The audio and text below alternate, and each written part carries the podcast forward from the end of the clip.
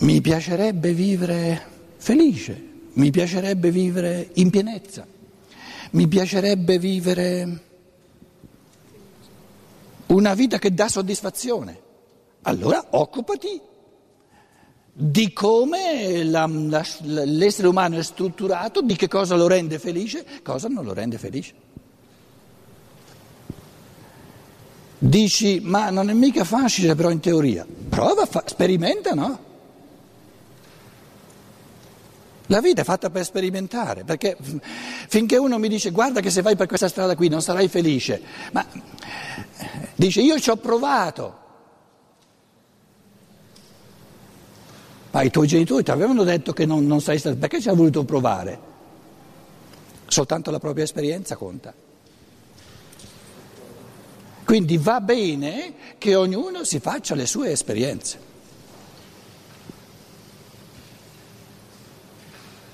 Dobbiamo progettare un tipo di socialità a respiro più ampio dove, dove abbiamo la forza morale di concederci molta più sperimentazione. Perché un individuo che ha provato una strada e si è convinto, no, questa strada mi rende infelice, non ci andrà più. Finché glielo proibisci, aumenti la voglia di, di, di andarci. Qual era la mela più gustosa? Quella proibita, quella del frutteto del vicino.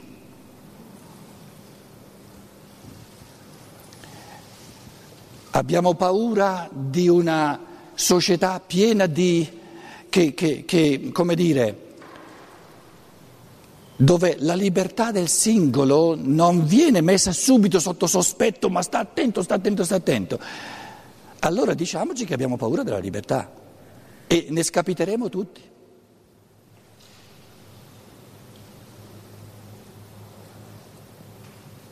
Succede il caos quando le persone sperimentano? No? A me non, non mi ha mai dato fastidio. Basta che, nessuno, che, che, che il mio vicino non mi pesti i piedi che poi mi fanno male, faccia quello che vuole.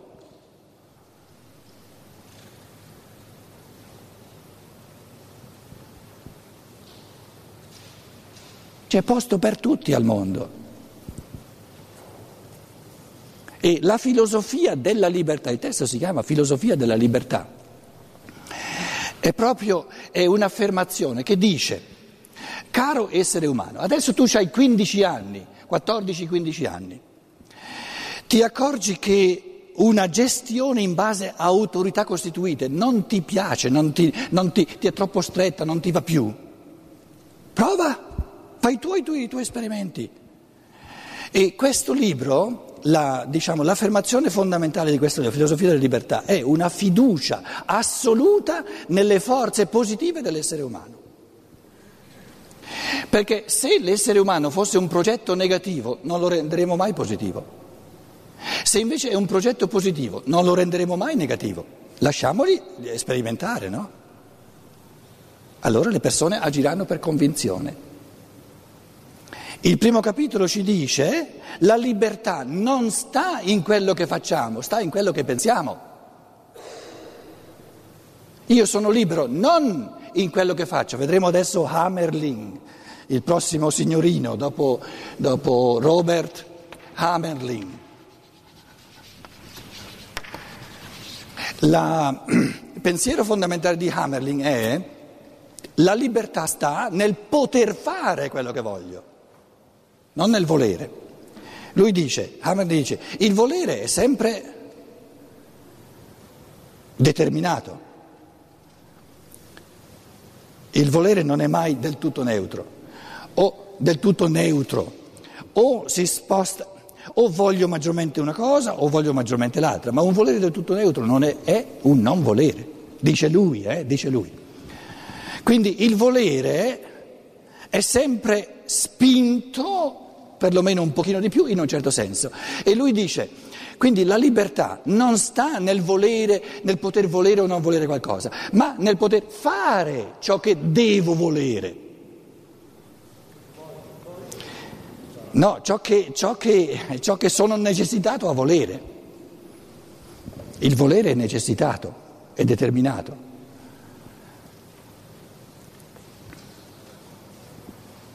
Com'è?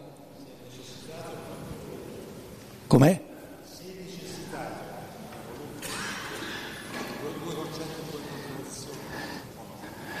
Beh, è, il suo concetto di volere. Lui dice, dice una cosa, sì, la vuoi, tu, il, il, il, il, bambino lo zucchero lo vuole. Non è che, non è che perché, perché, è la sua natura a indurla a volere non lo vuole.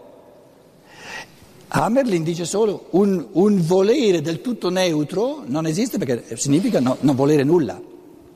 Quindi per il fatto che io voglio qualcosa le forze naturali, le forze della mia natura sono orientate verso questa cosa. Questo intende dire lui.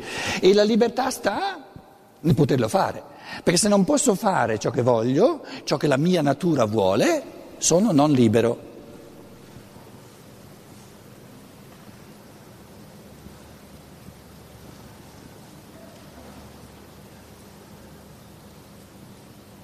La mia volontà vuole un aereo privato, no?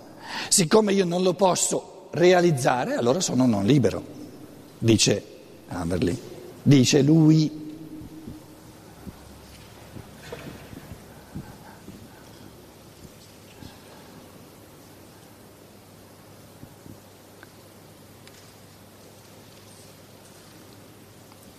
Dove si realizza la volontà? Questa è una domanda fondamentale che adesso alla fine del primo capitolo, come passaggio tra il primo e il secondo capitolo, come diventa reale ciò che io voglio.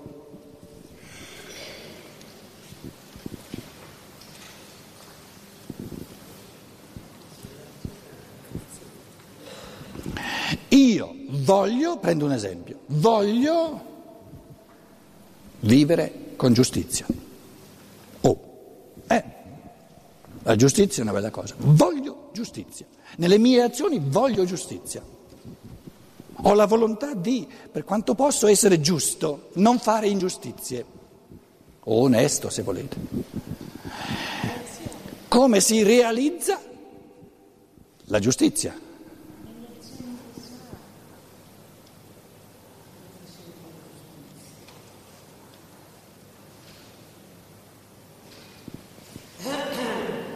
Mondo del lavoro, parto in quarta a essere giusto e quello mi ha subito abbindolato, se ne ha approfittato.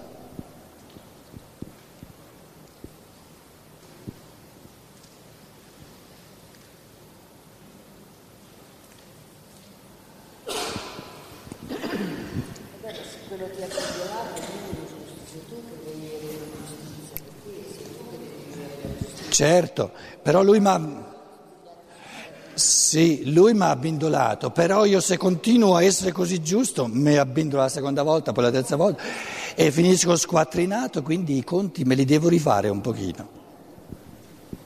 Eh, allora?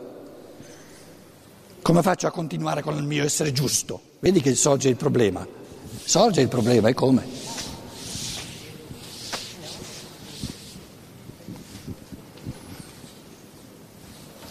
Allora,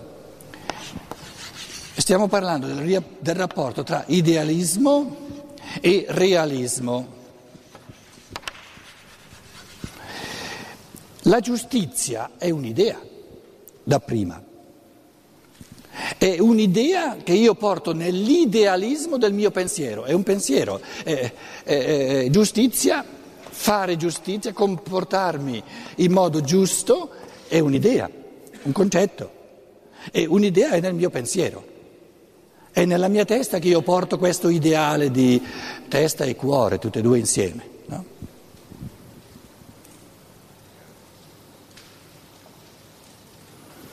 A questo punto qui, eh, adesso vedrete subito che il discorso sul materialismo diventa concreto, spero comprensibile un po' a tutti.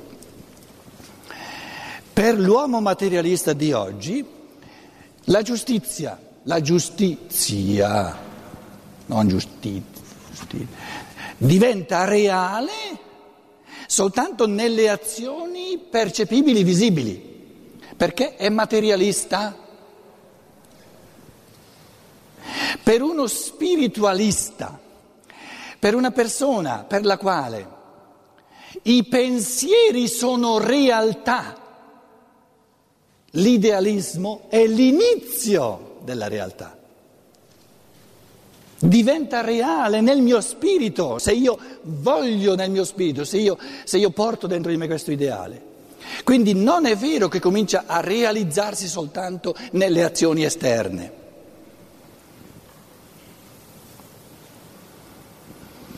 Allora ci sono due estremi, due estremi che ci fanno uscire dall'umano. Un estremo è lo spiritualismo, che dice basta che ce l'abbia nella mia mente è già realizzato. E il materialismo che dice no, esiste soltanto nella misura in cui si realizza a livello esterno, di azioni esterne. E la, l'affermazione della filosofia della libertà è che l'essere umano è fatto in un modo tale che gode pienezza nella misura in cui non, non, accetta questo comodismo, non accetta questo comodismo, ma vive nella tensione tra idealismo e realismo. E questa alta tensione mi fa fare l'esperienza della forza del mio spirito come, come spirito incarnato. Però spirito incarnato, se non è incarnato non è umano. Se è solo incarnato e non è spirito, non è umano. L'uomo è spirito incarnato, tutte e due.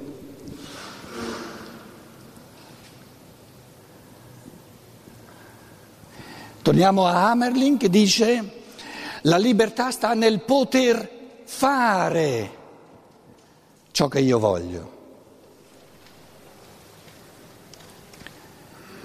La filosofia della libertà risponde dicendo il pensare è la prima forma del fare. Il pensare è un fare, è un agire, è un realizzare.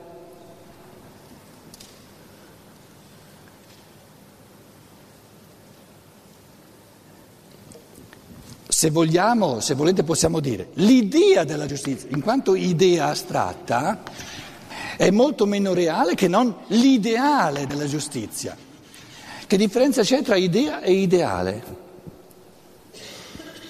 È semplice, l'idea prende solo la mente, l'ideale prende mente e cuore. Prendendo mente, e cuore, passando per il cuore e, e sulla via per, per, afferrare gli arti in modo da muoverlo e, e realizzare più che si può anche nel mondo visibile esterno. Però, come dire, godendo già in partenza il fatto che un'idea diventa ideale nel mio essere, non sono in tutto e per tutto dipendente dalla realizzazione esterna. Farò di tutto per realizzarla all'esterna il più possibile, però accetto la realtà così com'è. Perché se sono in tutto e per tutto dipendente per vivere i miei ideali come una realtà, dal fatto che si realizzano all'esterno comincerò a moraleggiare, comincerò a ricattare, comincerò a premere sugli altri, comincerò a, a, a fare ingiustizie, perché li voglio tutti costringere a realizzare i miei belli ideali. E allora mando a ramengo la giustizia.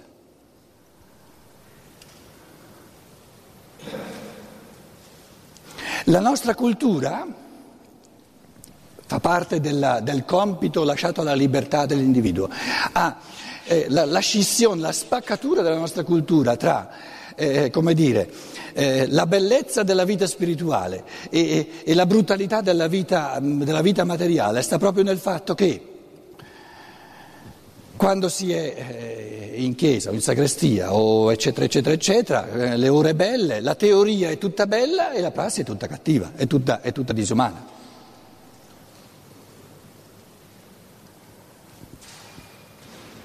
Cosa è successo?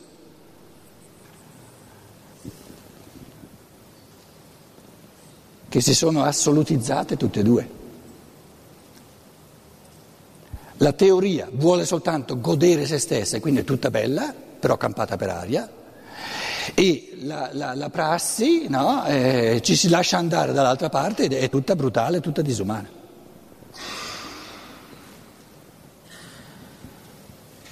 Tanto non vale la pena, ma lascia perdere, ma sei, sei un illuso.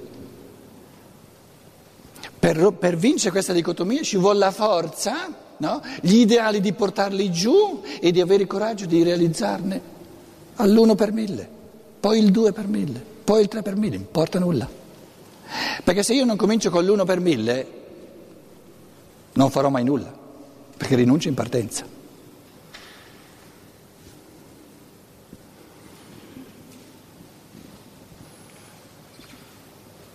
Però se io in fatto di giustizia posso realizzare soltanto pochissimo, nel mio cuore l'ideale della giustizia non è diminuito di un millesimo.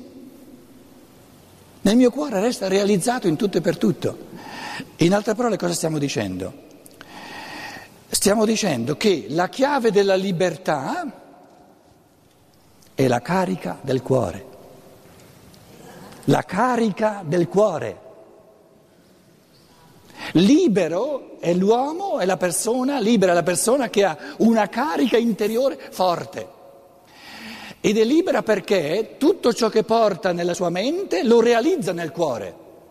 E se non lo realizza nel cuore, per, fa, per realizzarlo nella misura del possibile all'esterno bisogna realizzarlo nel cuore, altrimenti si capitola di fronte alla realtà, perché la realtà è un, un, è un fattore di impatto brutale. E questo è il motivo per cui tante persone hanno rinunciato. Quindi per riconquistare la libertà bisogna esercitare l'arte di ricaricare in un modo, come dire, eh, eh, schiettamente umano il cuore come cerniera di, di, di passaggio tra la mente e gli arti.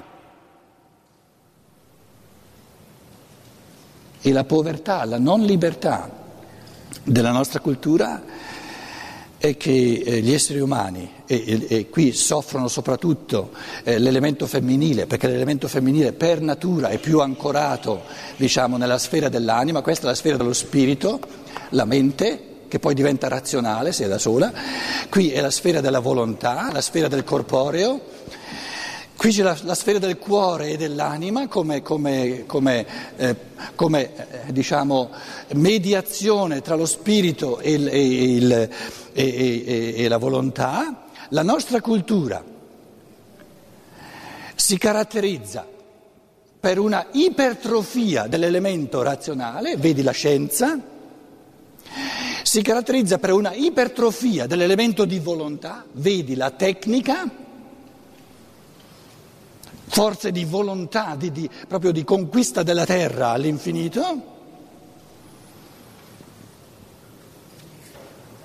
E il cuore, la, la, la sfera del cuore dove si, dove si, vive la libertà di movimento dalla testa agli arti, questa libertà di movimento è asfissiato, non, non ha spazio.